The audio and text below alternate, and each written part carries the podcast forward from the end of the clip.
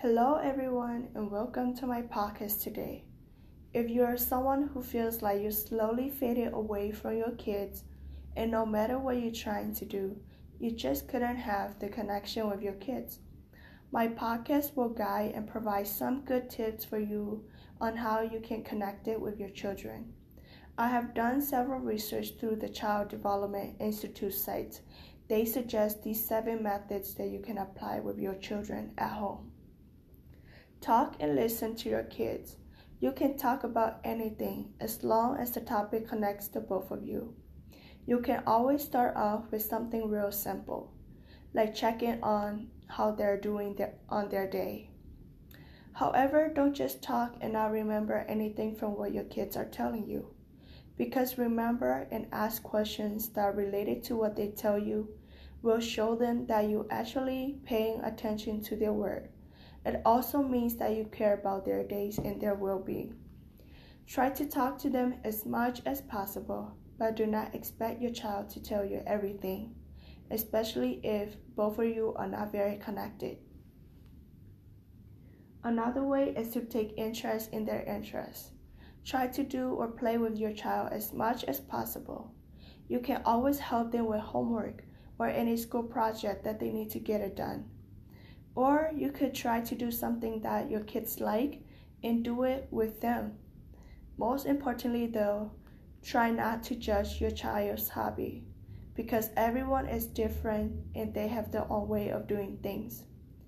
Besides doing something fun that your kids like, it is also a great idea to invite your kid to your world.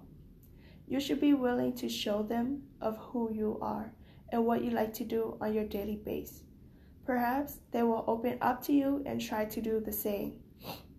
You can show them anything about yourself that is interesting to them that they wanted to do with you.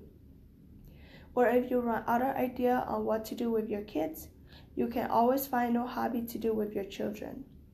Ask them and find out something new that you two can do together. It has to be something that neither of you have done it before, so at least both of you are interested and wanted to start it together. Guilt is not a weapon. Try not to make your kids to feel guilty. And please explain your purpose clearly to them that all you want to do is to spend good quality time with them and you just want to know about them more.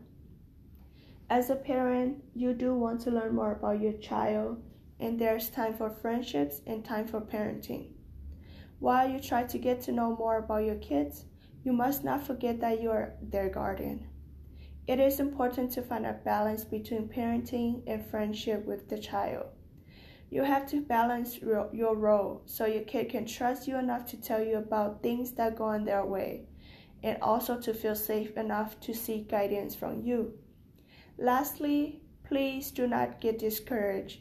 I know kids can be very challenging but do not give up on them.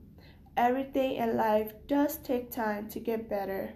So just do your part to be there for your kids, and when they face any struggle, they will remember that there's at least one person who cares for them.